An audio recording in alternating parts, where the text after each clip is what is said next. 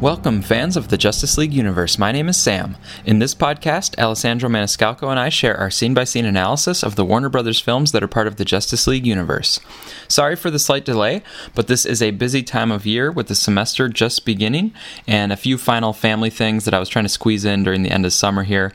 But anyway, in this episode, we continue our analysis of Batman v Superman Dawn of Justice, written by David Goyer and Chris Terrio and directed by Zack Snyder.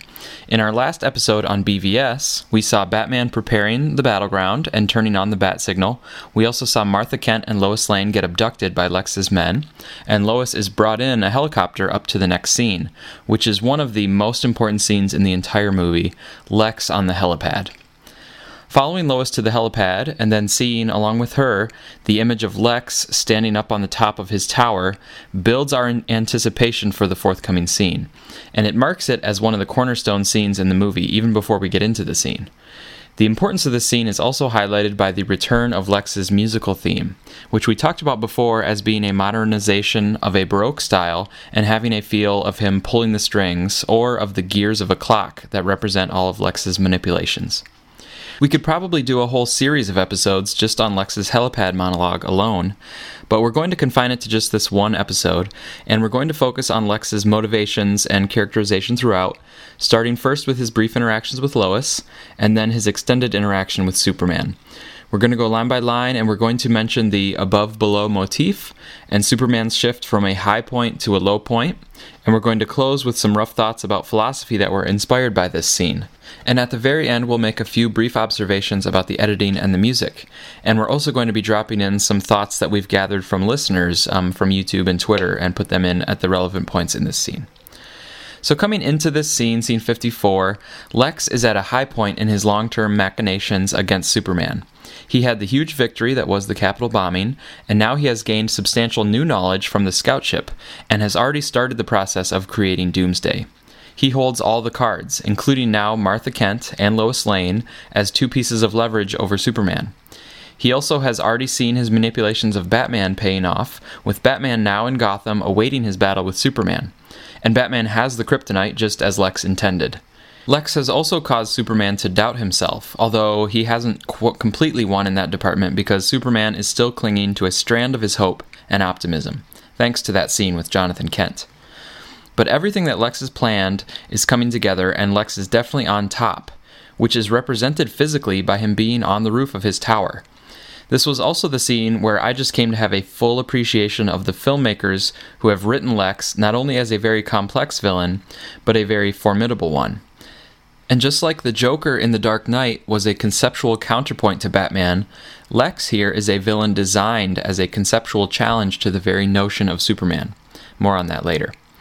In this scene, Lex has a costume that seems inspired by Superman Birthright, which was drawn by uh, Leinil Francis Yu.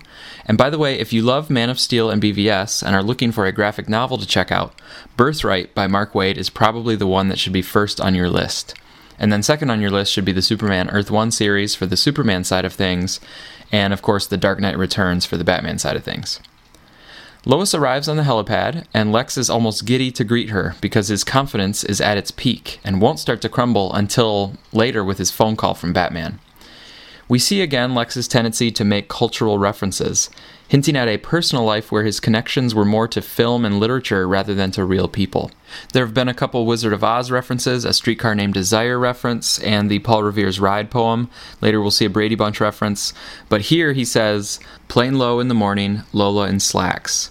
These are references to the novel Lolita by Vladimir Nabokov, adapted into a movie by Stanley Kubrick. The full text from the novel is Quote, she was Lo, plain Lo in the morning, standing four feet ten in one sock. She was Lola in slacks. She was Dolly at school. She was Dolores on the dotted line, but in my arms she was always Lolita. Like we did with Streetcar and Scene 10, it's worth taking a moment to think about why Terrio Goyer, or Snyder wanted to bring to mind Lolita. Clearly, it's some Lex wordplay based on Lois's name, but also the main character in that novel is Humbert Humbert, and both Humbert and Lex are extremely intelligent, yet morally reprehensible. Humbert Humbert demonized Lolita by depicting her as not innocent to justify his actions of uh, sexually kind of preying on this young girl. And Lex demonizes Superman by depicting him as not innocent to justify his own actions. Lex uses wordplay and wry observations along with double entendres, multilingual puns, and coinages similar to Humbert Humbert in Lolita's narrative. In addition, speaking this line could also be Lex's way of objectifying Lois and making her out to be a helpless little girl in over her head. Lois happens to share certain physical characteristics with Lolita, including red hair. Furthermore, Clark calls Lois Lo in private, so plain Lo in the morning could also be a clue as to how deep Lex's surveillance of Clark goes. Lex puts his arm around Lois and she tries to pull away, but he vigorously holds on. This connects back to the earlier scene with Senator Finch, when Finch stopped Lex's thumping fingers, and Lex had to bite his tongue and accept her demeaning action, though he vowed for revenge on her later. This time with Lois, Lex is all in on his plan and he's not going to put up with any of it anymore. He then starts his gameplay with Lois by referring to the building materials and then connecting that to the LexCorp metal that Lois traced in her bullet investigation. This proves what we and Man of Steel Answers Before Us said about Lex keeping tabs on who exactly was looking into anything from the African incident. When Lois tells Lex she has proven what he has done, he replies that unfortunately that will blow away like sand in the desert.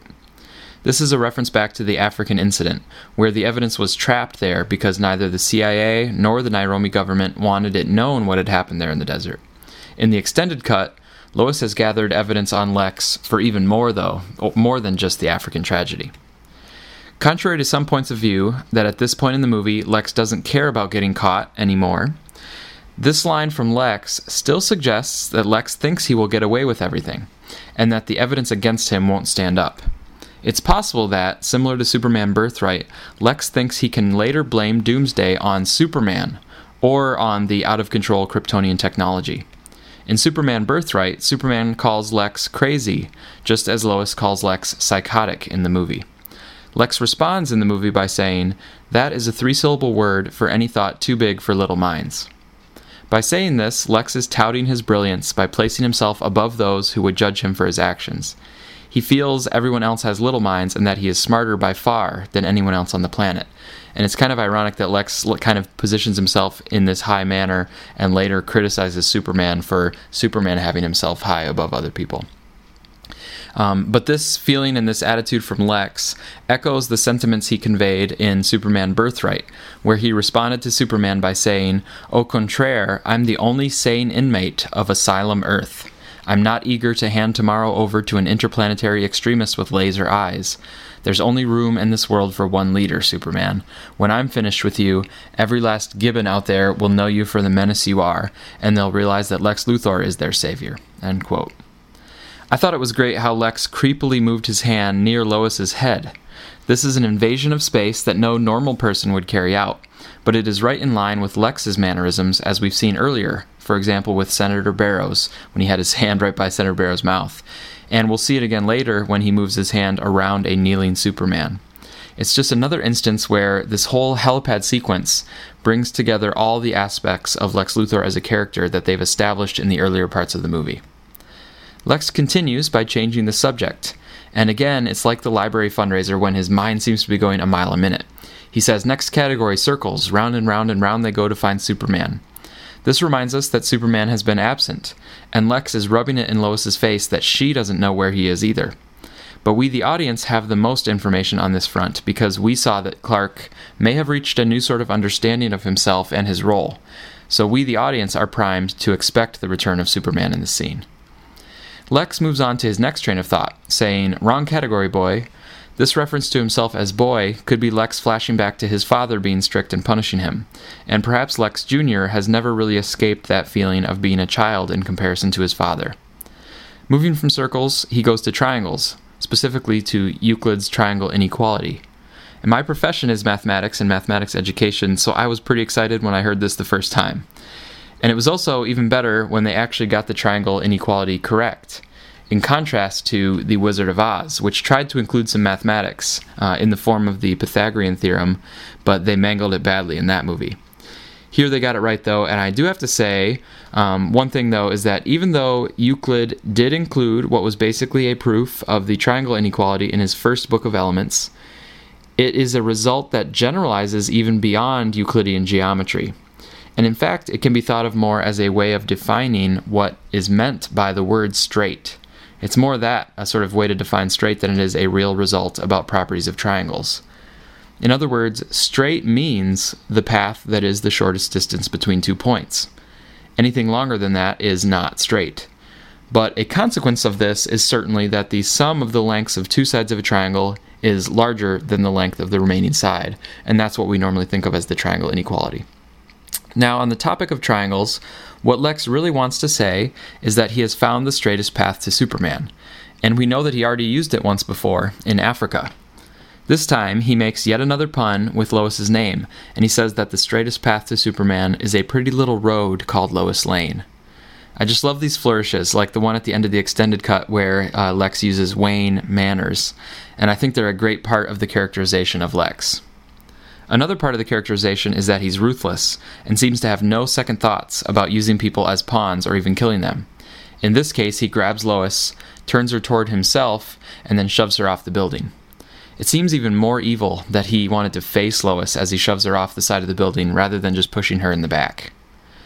Now, before we follow Lois down, let's think a bit more about the triangle inequality and its possible thematic meaning. It might also be that Lex is connecting to an inequality that he believes is created by Superman's very existence. As Alessandro will describe later, there is a theme in the movie that there is no absolute good or absolute evil, because what is good for one can be bad for another or from another's perspective. Lex acknowledges the inequality of Superman's power over that of normal humans. And any mention of a triangle in a DC movie also brings to mind the trinity of Superman, Batman, and Wonder Woman. And indeed, we will be getting those characters together for the first time later in the movie. The triangle can also allude to Clark, Bruce, and Lex, the three main characters that we've been following thus far in the movie. Also, the shortest path between two points can be referred to as um, the phrase, as the crow flies. And Superman, of course, is known to fly like a bird from the tagline, It's a bird, it's a plane.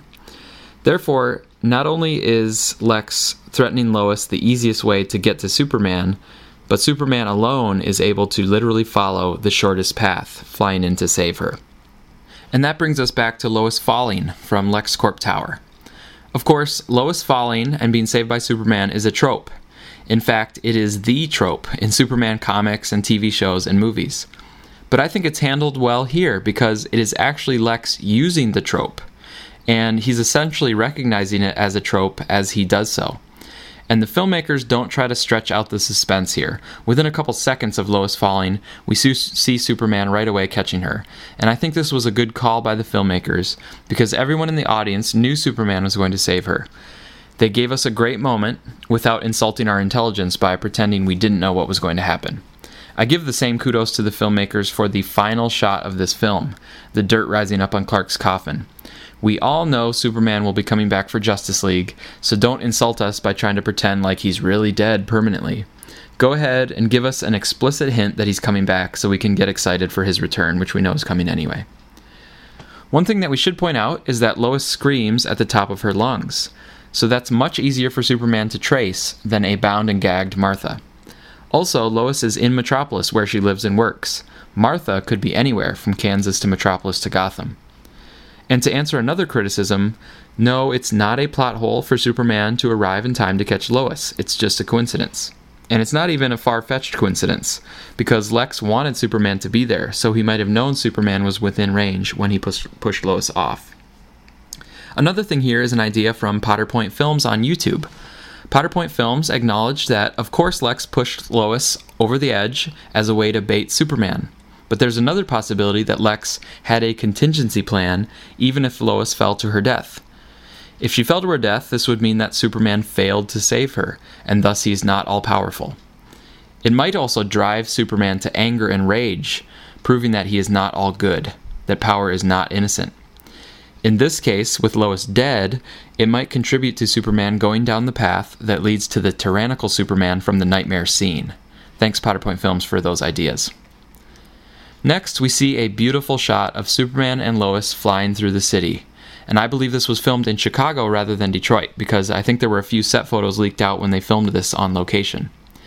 Anyway, they land, and Lois says, You came back. They kiss and smile in an embrace.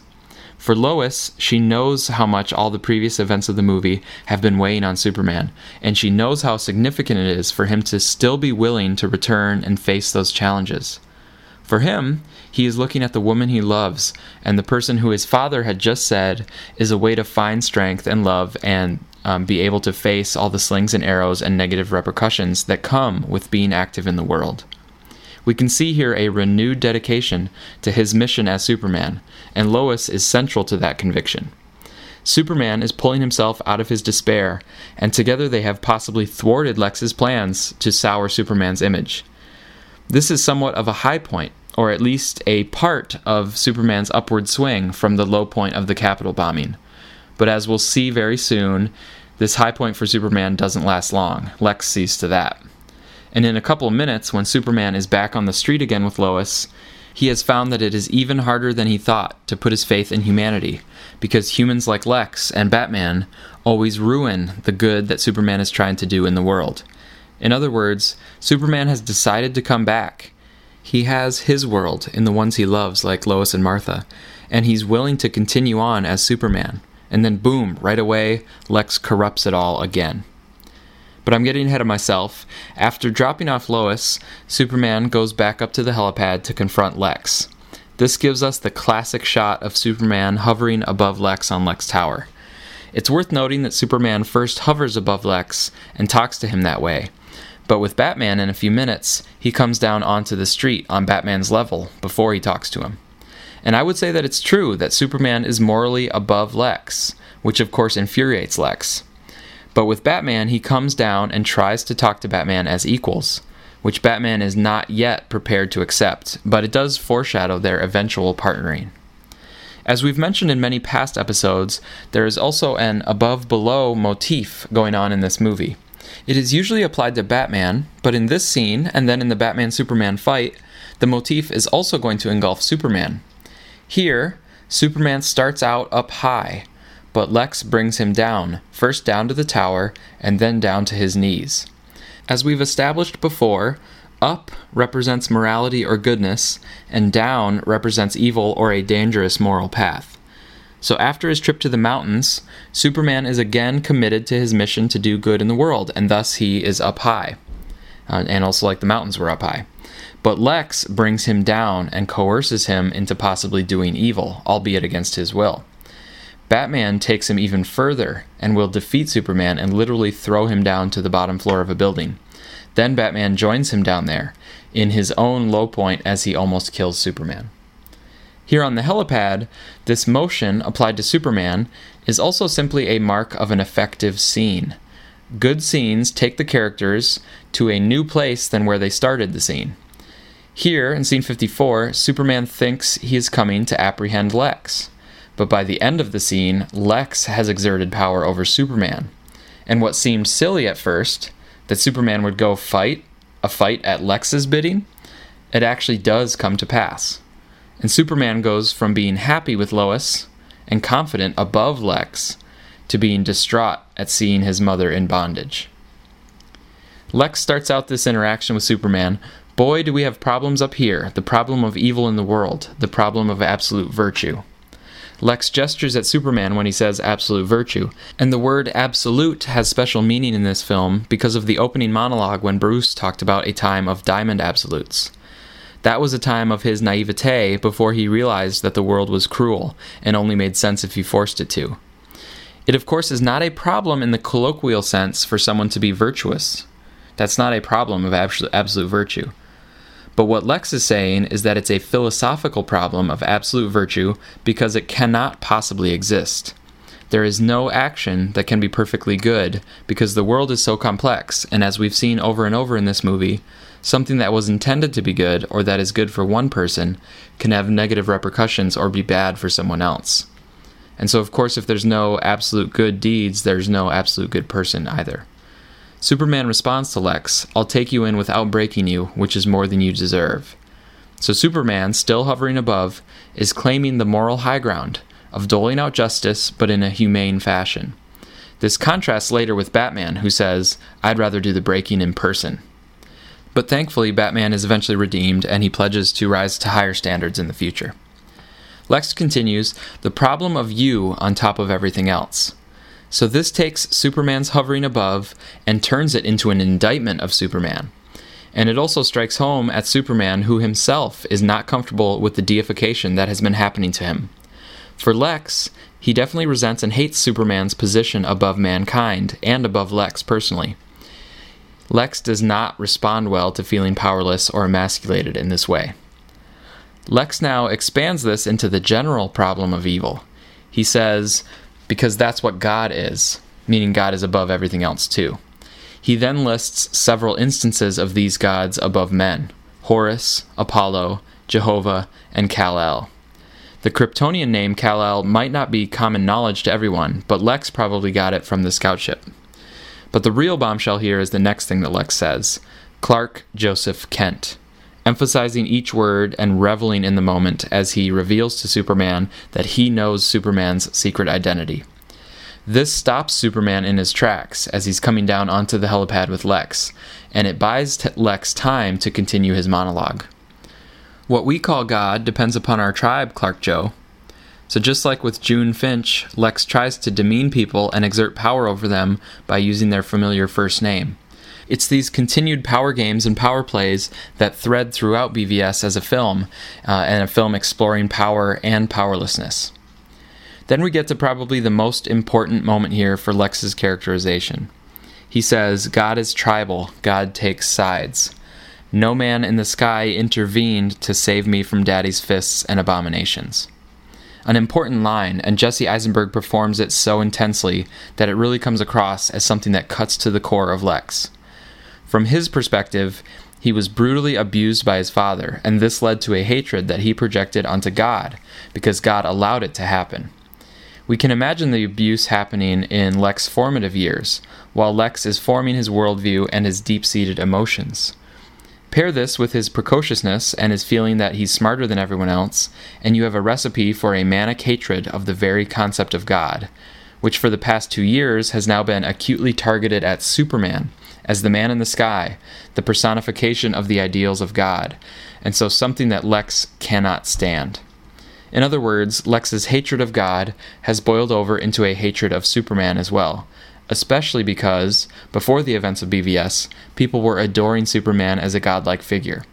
And this adoration flew in the face of Lex's perspective that God was not worthy of praise, because God takes sides and God is not always there for everyone. With regard to Daddy's fist, Captain Dove on Tumblr noticed that this isn't the first time a father's fist came up in the movie. In scene one, we saw Thomas Wayne clenching a fist to protect his family. For Lex, Daddy's fist was one of abuse, not protection. Another connection is to a future scene. When Lex releases Doomsday, the fists of that abomination will be coming right at Lex, and Superman actually is there to save him. So, in that moment, Superman actually outperforms the abstract god that Lex learned to hate as a child. Superman does save Lex from the fists of an abomination. But Lex is too far gone at that point and doesn't realize that Superman did indeed save him. The idea of God taking sides connects with the theme that Alessandro will talk about later.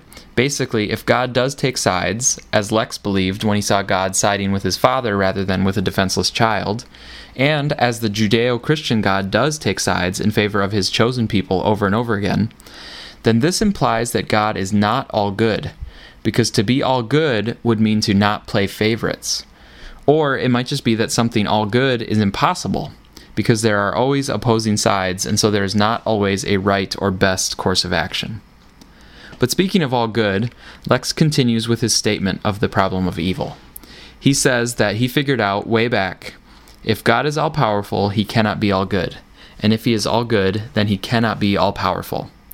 I'll say more about the problem of evil near the end of the episode when we share some philosophical musings, but right here it's important to point out that Lex is not saying that it is a priori inconceivable for God to be all good and all powerful. Instead, what he is saying is that given the first hand evidence that Lex has seen, given the facts of the world, that pain and suffering and evil exist, in this case, it cannot be true that God is all good and all powerful because if he were all good, he would want to protect the abused children and prevent the evil from happening. And If he was all powerful, he would be able to protect them and prevent the evil.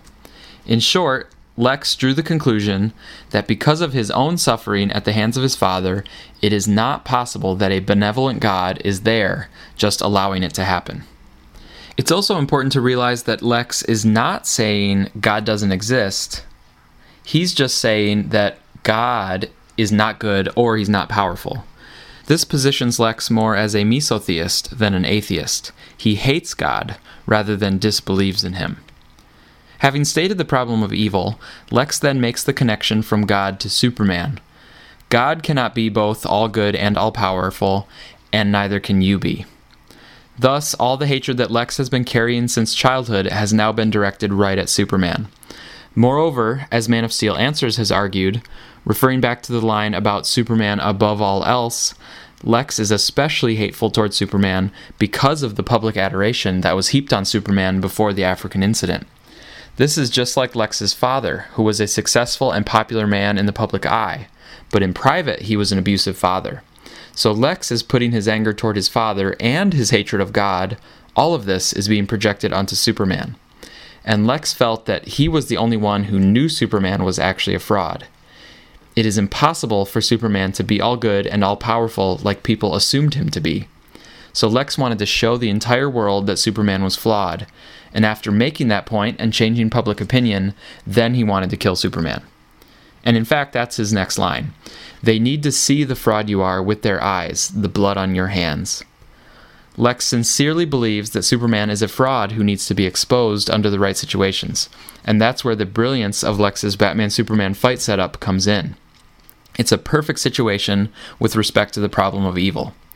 If Superman kills Batman, then it proves Superman is not all good. He can be driven to do something evil under certain circumstances. On the other hand, if Superman loses to Batman, then that proves he is not all powerful. He can be bested by a human. Thus, regardless of the outcome of the Batman Superman fight, Lex will have proven his point that Superman, and by extension God, cannot be both all good and all powerful. The ironic thing here is that Lex has all this hatred toward God and godlike beings, but he is also basking in the feeling of his own power, of having Superman kneel before him and bending to his will. And Lex is also playing God by creating life with Doomsday. So perhaps Lex doesn't really hate God. Maybe he is actually just a frustrated man who is angry because he himself is not God. Perhaps he only hates God out of envy. And in this sense, Lex might represent the broader idea of mankind having the hubris to try to take the place of God, as religious folks might say we are doing in some ways in modern society. In response, Superman doesn't ask about these philosophical issues or Lex's past experiences as a child. Instead, Superman is worried about where Lex's manipulations have led at the present moment. Superman asks, What have you done? This is where Lex gets more practical rather than philosophical, and he tells Superman exactly what he has done. He lays out his plans and manipulations and takes responsibility with pride for what he has done. He thinks either Batman or Doomsday will kill Superman, and so it's not really a risk for Lex to reveal his actions. And as a person who thinks he's smarter than everyone else, he needs to have this moment where he can brag to someone and rub it in, all that he's accomplished. We aren't going to recount all of Lex's actions here, but it is worth mentioning his manipulation of Batman in particular, because Batman himself does not yet know that he's been manipulated, and that will be important in the resolution of the Batman Superman fight. Lex says Superman has a date across the bay in Gotham. This date is the culmination of what the matchmaker Lex has been planning for. He refers to Bruce's hate as ripe fruit, so it has matured over time with just some subtle caretaking and prodding by Lex. Two years growing, but it did not take much to push him over, actually. Little red notes, big bang, you let your family die. By admitting to pushing Bruce over the edge, followed by stating how he pushed Bruce over the edge, Lex reveals that he is responsible for the returned checks with the red notes on them, and he's responsible for the Capitol building explosion. This is further confirmed, of course, in the extended cut. We can also now make more sense of the notes, because we know it was Lex sending them rather than Keefe. So the messages were designed more to inflame Bruce's guilt and anger than to perfectly represent Keefe's grievances. Bruce equals blind is one example of a message that makes more sense being from Lex than from Keefe because Keefe's primarily uh, he blames Superman, not Bruce. But Bruce equal blind plays upon Bruce's feeling of powerlessness and failure. And it's also another one of Lex's inside jokes because of the phrase blind as a bat. Blind equals bat, Lex is basically teasing Bruce with his knowledge that Bruce is Batman. Lex then tells Superman, and now you will fly to him and you will battle him to the death. Here we discover Lex's ultimate goal a battle to the death. And Lex wants Superman dead. He has been manipulating Batman for nearly two years and supplying him with the means to ultimately kill Superman, the kryptonite, and the information about how to weaponize the kryptonite. Lex refers to Superman as a god and Batman as a man when he says God versus man, and he gives all these contrasts between Batman, Superman, uh, their images, and their mythos. But God versus man is interesting because Superman is positioned as God. And Lex has been coaching and supporting man and man's position in this fight because Lex believes more in man. Superman says, You think I'll fight him for you? Lex says yes, because of the special lady in his life. Superman says Lois is safe on the ground, and he seems fairly calm here, not yet knowing the full extent of Lex's preparations for this moment. And in terms of the dynamics of the scene, it's really great how they had this confidence here and the confidence that Superman shows. It sets up a powerful contrast for later when Superman loses his temper with the photos of Martha. Now, to get to this point, Lex must have known a few things. One, that Superman doesn't kill unnecessarily. Two, that if Superman does kill, then it would only be when innocent lives are in danger. Three, that a negative predisposition towards someone or something leaves anyone, including Superman, vulnerable to being pushed toward that extreme of killing. And four, that there is nothing stronger than a love between a mother and child. Lex learned about Superman's code of ethics from the encounter with Zod at the end of Man of Steel. So Lex created the negative predisposition toward Batman with the prison killings and other things. And finally, he used Martha Kent as leverage to force Superman into confronting Batman. Lex says that every boy's special lady is his mother, and we know from Man of Steel that Superman does not abide any threats to his mom. Just think about Superman coming in at the Kent farm and doing that flying tackle when Martha was threatened there. But Lex's comment also has interesting implications because Lex was also a boy, and yet we haven't heard anything about how his mom factored into his childhood and his abuse from his father. But anyway, Lex shows Superman the pictures of Martha with the word witch written across her forehead, and he splays out the photos like a poker hand. And he's showing that he has the upper hand on Superman, and really, this entire monologue has been Lex showing Superman his hand by explaining himself and his actions. And it's interesting to note that this isn't the first time Lex relied on Polaroids. He also used Polaroid photos in the envelope that he sent to Clark in scene 30. As Lex gleefully spreads the pictures, which just indicates how truly evil he is to be so pleased with someone else's pain, he also returns to his playful references to pop culture. Um, like this is all some sort of game to him. He says Martha, Martha, Martha as a nod to Marcia and the Brady Bunch. And this is not only a moment of characterization for Lex, but it also helps prepare us, the audience, for the importance of that name, Martha, in the fight scene. He then says, Now the mother of a flying demon must be a witch. Lex goes from calling Superman a god in the last uh, phrase to now calling Superman a demon. This is the same reversal that he alluded to in his father's study, when he said that the painting should be turned upside down. He is saying that Superman is godlike in the normal sense of God, but to Lex, God is actually evil. Power is never innocent. Angels and demons are not really different from one another. The mother of a demon is possibly a reference to Lilith, the most infamous witch, and the only one notably known as a mother of demons. In paganism, Lilith is the first witch. In Jewish mythology, Lilith was Adam's first wife before Eve, However, she would not submit to Adam's male dominance, and she cursed Adam before leaving the Garden of Eden. This plays into the idea of men having power over women, and uh, it leads, you know, foreshadows the introduction of Wonder Woman later during the Doomsday fight. Lex continues with his witch metaphor, saying, And the punishment for witches, what is that? That's right, death by fire. A reference to the Salem witch trials here. Of all the ways to kill Martha Kent, Lex is suggesting that she will be burned alive if Superman does not fight Batman. Finally, the ultimatum to ensure Superman fights Batman. Lex proposes that if you kill me, Martha dies, and if you fly away, Martha also dies, but if you kill the bat, Martha lives. Lex is leaving Superman no choice but to fight Batman. Because unless he actively fights Batman, Batman won't have a chance to kill Superman, which is what Lex is kind of hoping for. And we have to mention the How It Should Have Ended YouTube video.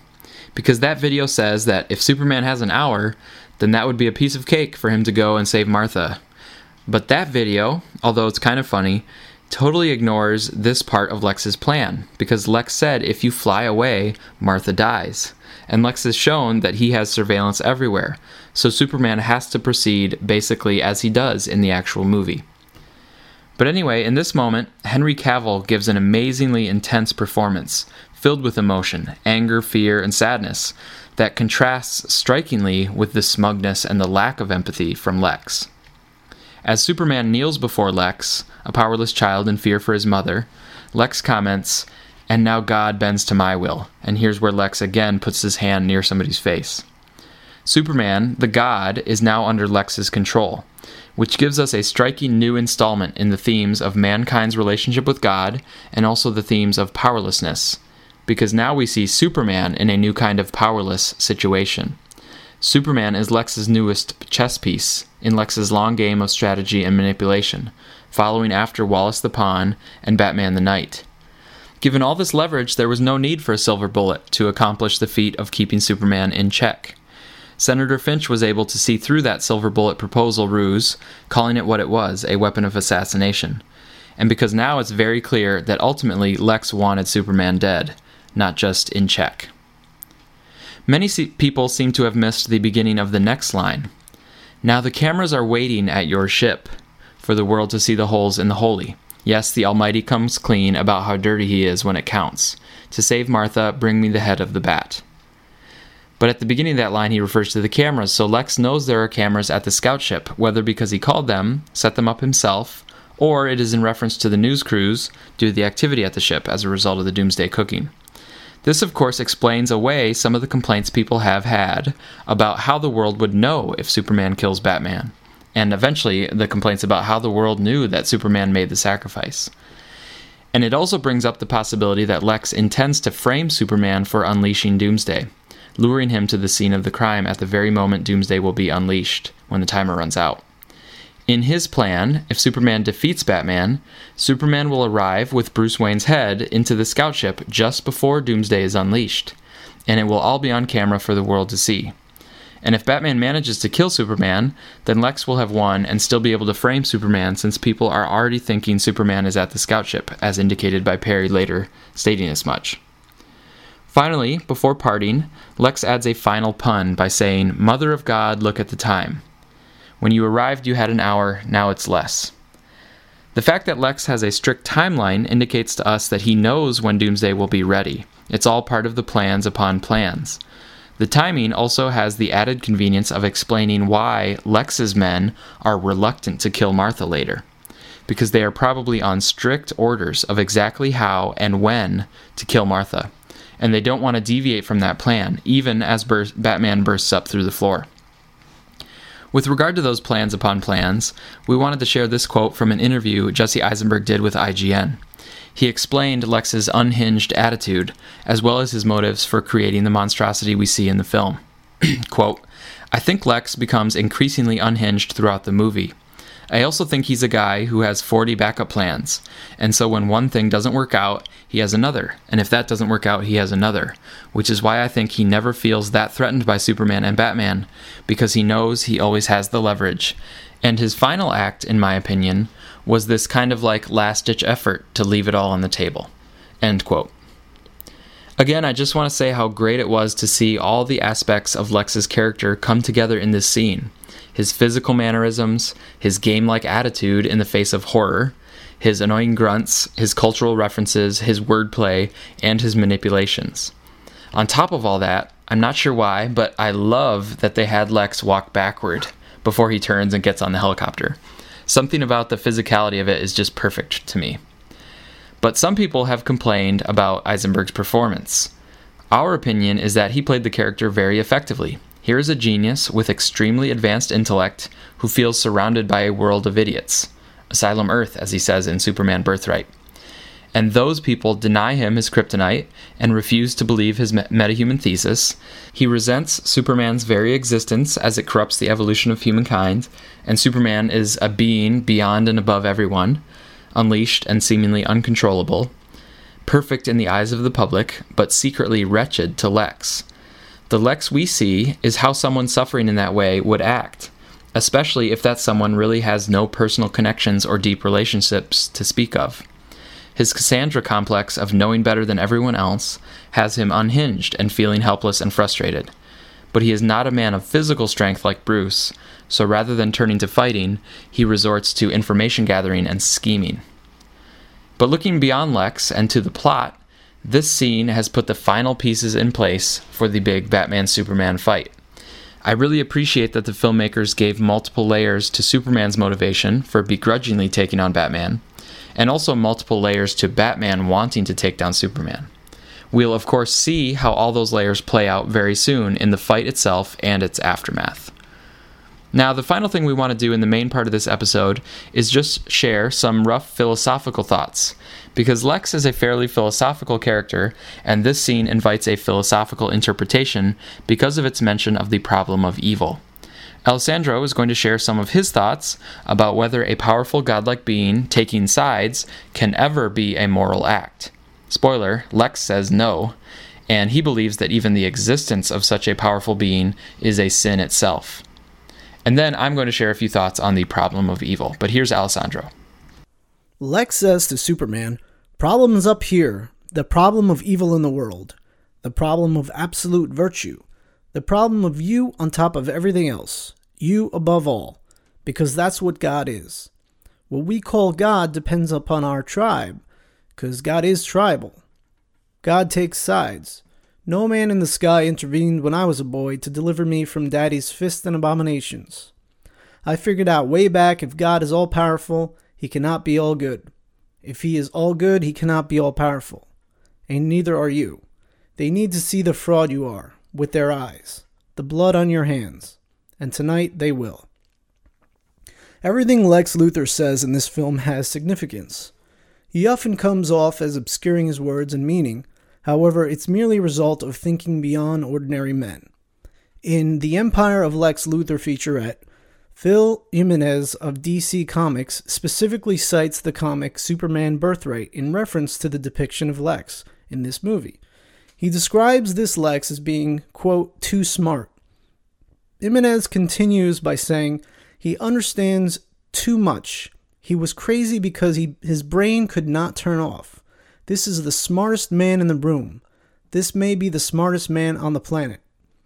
If we consider this in our analysis of Lex's monologue, we can paraphrase and derive its meaning as follows in the world, there exist decisions that are inherently skewed toward being moral or immoral. Too far in either direction can be harmful because the consequences are a matter of perspective.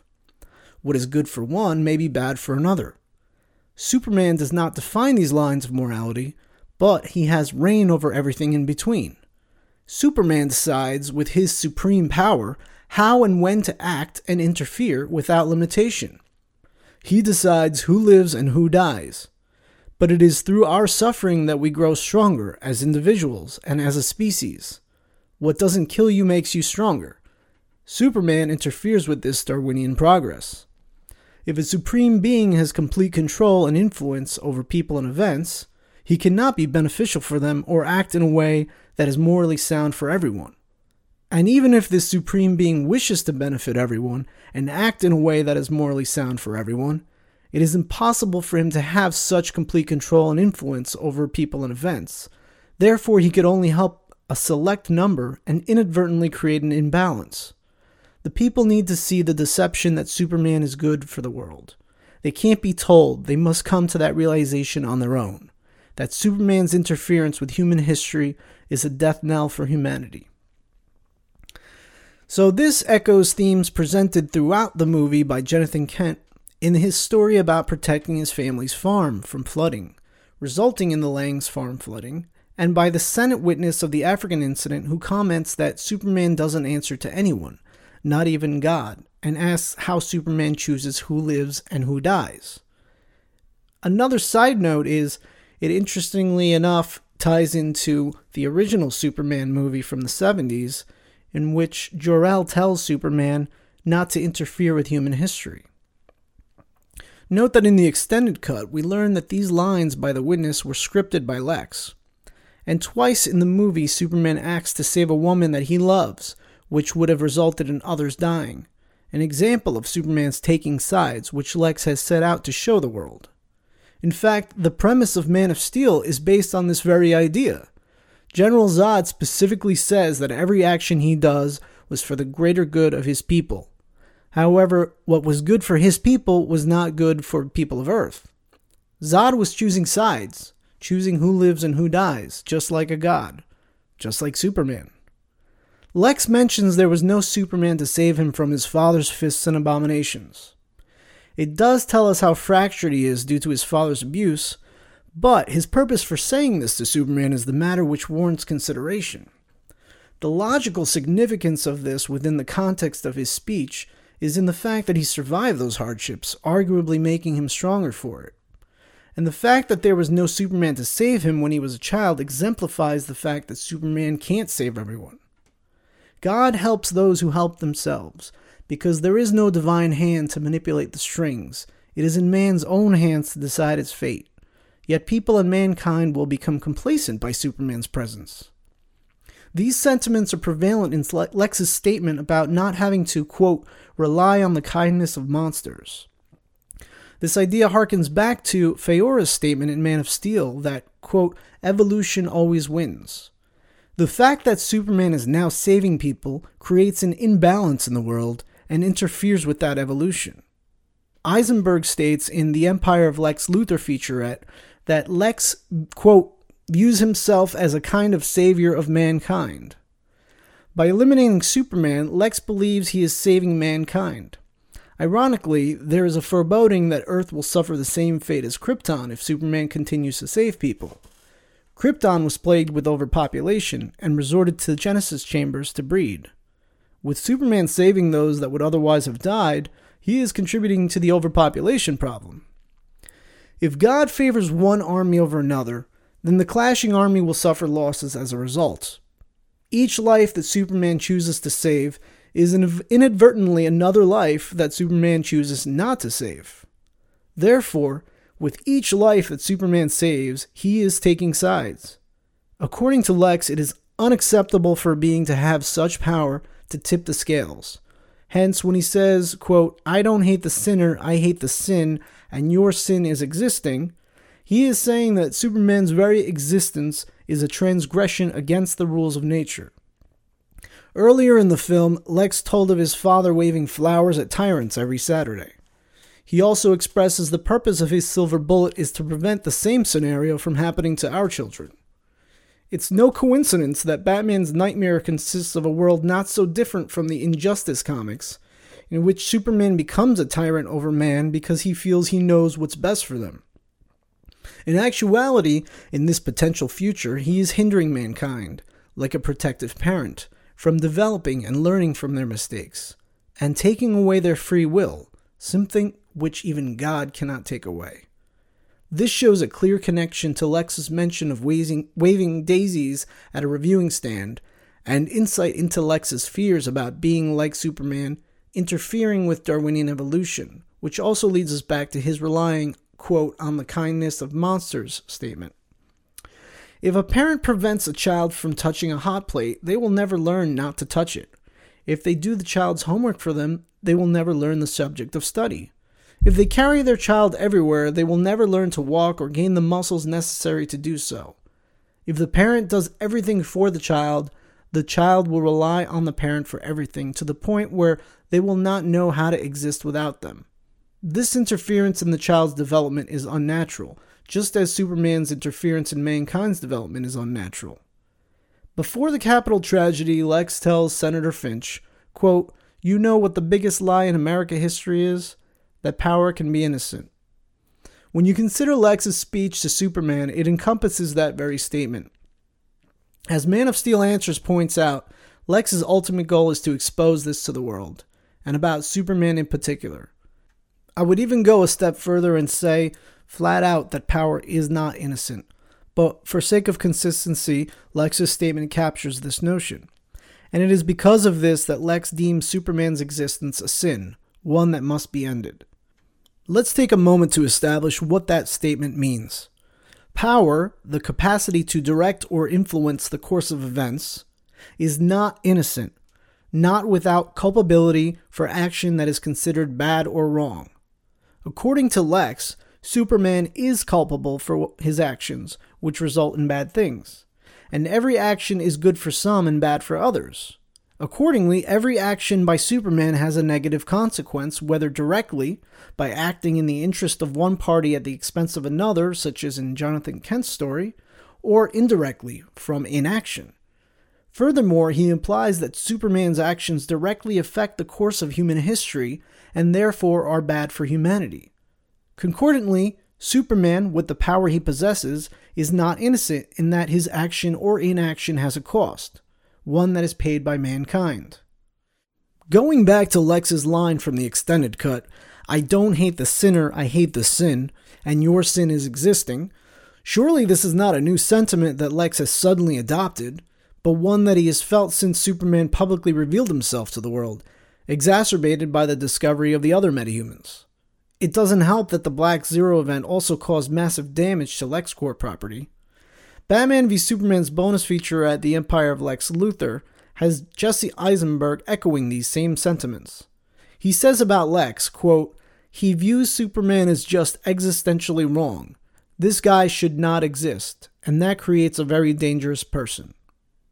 So, given that Lex is opposed to Superman's existence, and that Lex views himself as a savior of mankind, which Eisenberg also states, it's natural to conclude that Lex has wanted to save mankind from Superman by killing him from the moment he has appeared. During the rebuild of Metropolis, Lex's crews discovered kryptonite, which Lex learns is harmful to Kryptonians. At that point, he has the information needed which could kill Superman. He then sets out to find more, which he eventually does, and this allows him to execute his plans. Lex reveals to Superman that he is responsible for sending Bruce the checks with the little red notes, and takes credit for the Capitol building explosion. He admits that he planned to force Superman and Batman into fighting, to pit man against God. Lex's original plan of pitting the two heroes against each other was a win win tactic used by the Lex Luthor II in the Death of Superman storyline. Here, if Batman were to win, then Superman dies, and Batman can continue his hunt to kill the other enemies of mankind, the metahumans. If Superman were to win, Lex would have the head of Bruce Wayne, a high standing and valuable member of society, as proof of the threat that Superman poses. The US government would then be the ones to kill Superman. Unfortunately, Lex's plans did not go quite as planned, which led him to resort to creating Doomsday to kill Superman. For me, it was Lex's mentioning of the problem of evil that got me thinking a lot, especially back in March when I saw the movie for the first time. Frankly, I was amazed and impressed that a comic book movie was willing to tackle such weighty philosophical ideas, and that they were willing to push the analogy between Superman and God or Christ even further than they did in Man of Steel. Superman has long had links to religious figures, and now Snyder and Terrio were pushing beyond just the Moses connection of Superman being sent as a baby down the river in a basket and beyond the idea of Superman as a savior or miracle worker. With the Death of Superman adaptation here in BVS, they were also going to the crucifixion and the sacrifice of Jesus. But with Lex, they are also including the problem of evil and mankind's challenges or rebukes to the idea of God itself. The problem of evil is one of the most long standing and widespread arguments against the existence of God. A while back, I read a book called 50 Voices of Disbelief. That was a set of 50 essays by a variety of people from different professions and backgrounds who were sharing, in a nutshell, why they didn't believe in God. I think at least 30 of the writers included the problem of evil as at least one of the reasons for not believing in the Judeo Christian God, if not uh, their disbelief in a metaphysical God altogether. And of course, you can find philosophers and theologians who've been writing on the problem of evil for centuries. It's important to point out that the argument from the problem of evil does not disprove the existence of God, it just disproves the existence of a certain kind of God, namely, a God who is all knowing, all powerful, and all good. If God was all knowing, he would know that evil exists. If he was all good, he would not want the evil to exist. And if he was all powerful, then he'd be able to prevent or abolish the evil. But there is evil in the world, both natural and man made. And so God must not have all three of those characteristics. At least one must be missing. We can consider then, and this would be like a thought experiment, what would God be like if we started removing one or more of those characteristics? What would it mean, for example, if God is all knowing and all powerful, but not all good? The problem of evil has, of course, been counter argued, and the counter arguments can involve an appeal to some greater good that we don't see, but that goes beyond the evil that we do see. For example, perhaps it seems evil for a serial killer to go on a killing spree, or for hundreds of priests to molest children, but maybe this evil is worth it because of the benefits of free will. Free will is a great gift to humanity, even though it comes with some evil deeds that are done by human beings. Or some people say that evil has to exist because without it, goodness has no meaning.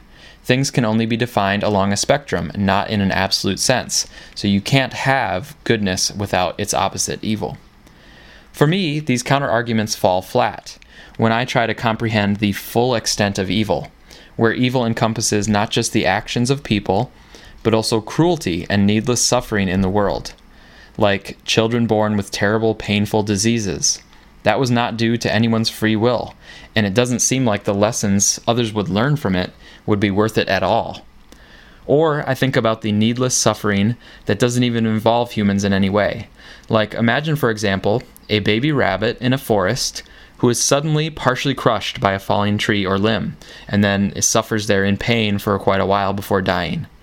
That has certainly happened in this world if you think about how many thousands of years mammals have existed. To me, there is no conceivable purpose for that baby rabbit's suffering. Nobody even knows about it, that it's even happening. And an all good, all knowing, all powerful God would not have designed a world in which that could happen so easily and so often. Now, if this is a natural world governed by natural laws instead of by a supernatural power, then it is still sad what happened to that baby rabbit, but it is totally understandable why things like that occur. So, even though it's odd for me to be siding with Lex Luthor, I can honestly see the merit of arguments from the problem of evil. But where I differ from Lex is that I don't see a need to manipulate people and force them to see things my way. And I also don't see why a broad argument about the nature of the universe has to be applied to an individual like Superman or anyone else who happens to have power of some sort or who is just trying to do something helpful. I don't see why the problem of evil should be applied to that person. I think it really only applies to anyone who's purported to be the creator of the universe. Now, if Superman were himself claiming to be all good and all powerful, like some Superman fans seem to want him to be, then I would agree with Lex all the way in saying that it is unacceptable for someone to claim that mantle of all good and all powerful. We all have our limits, we are all corruptible.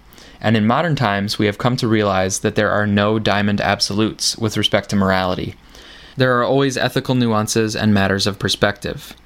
Now, I'm not arguing for moral relativism. I do think that there can be a shared morality that can be arrived at, like Senator Finch says, through conversation.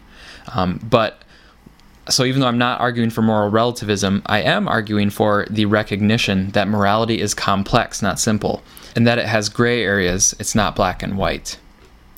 Lex decided as a child that the problem of evil is an indictment of God and anyone purporting to be godlike he has maintained that conviction and is frustrated with the world for not seeing things the same way he does.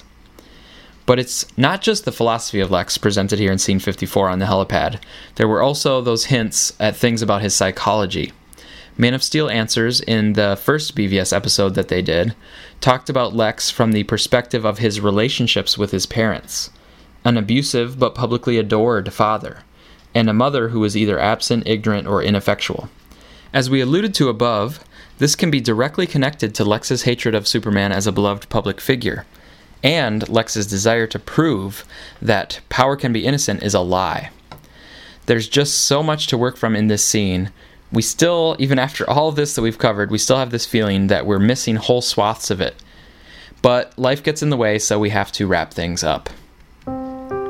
It's just a great, great scene, though. I would put this right alongside the Wayne murder, the Capitol bombing, the warehouse rescue, and the death of Superman. All of these are really high quality and iconic scenes in this movie. And it's not just the writing and the thematic development here on the helipad, it's also the editing and the music.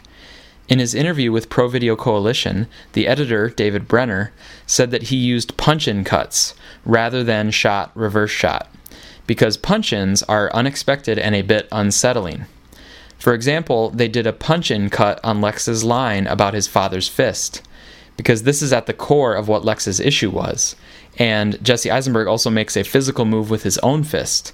So by doing the punch in cut, it gives a physical energy to that editing and the energy of that scene. The music was also great here. We previously mentioned Lex's theme returning as Lois approached, and Adam Potter, Potterpoint again from YouTube, noticed that when Lex Luthor shows Superman the Polaroids of Martha Kent, and when back when Martha Kent was kidnapped, the music was an eerie reinterpretation of the track Goodbye My Son from Man of Steel. Potter goes on to say that he believes this chilling variation was meant to be a nightmarish contrast. In Man of Steel, Jor-El and Lara lament that they'll never be alive to watch Kal-El grow up. In BVS, on the other hand, it's the son who now fears for losing the parent. At Son of Arrogance on Twitter noticed the same thing. He wrote that the music playing when Luthor shows the images of Martha to Superman is the same music that plays when Lara dies in Man of Steel, a beautiful musical connection between Kal-El's mothers. So that's our episode. Thanks so much for listening. Next episode, we will cover the short scenes that are between the helipad and the Batman Superman fight. And so that episode will include Wonder Woman opening the Justice League files. Um, and then after that, we might go back to Suicide Squad and get the introduction to the Suicide Squad team. But in the meantime, be sure to check out the Suicide Squad cast and Man of Steel Answers. And also, go catch Suicide Squad uh, in theaters. It's posting great numbers, already ahead of X Men Apocalypse and Ant Man, and it's probably passing Iron Man 1 as I speak. Even though I don't think it's a great film, I do think it's pretty good, and it's very enjoyable if you give it the benefit of the doubt. And it's very nice to see it having success because that bodes well for the Justice League universe overall.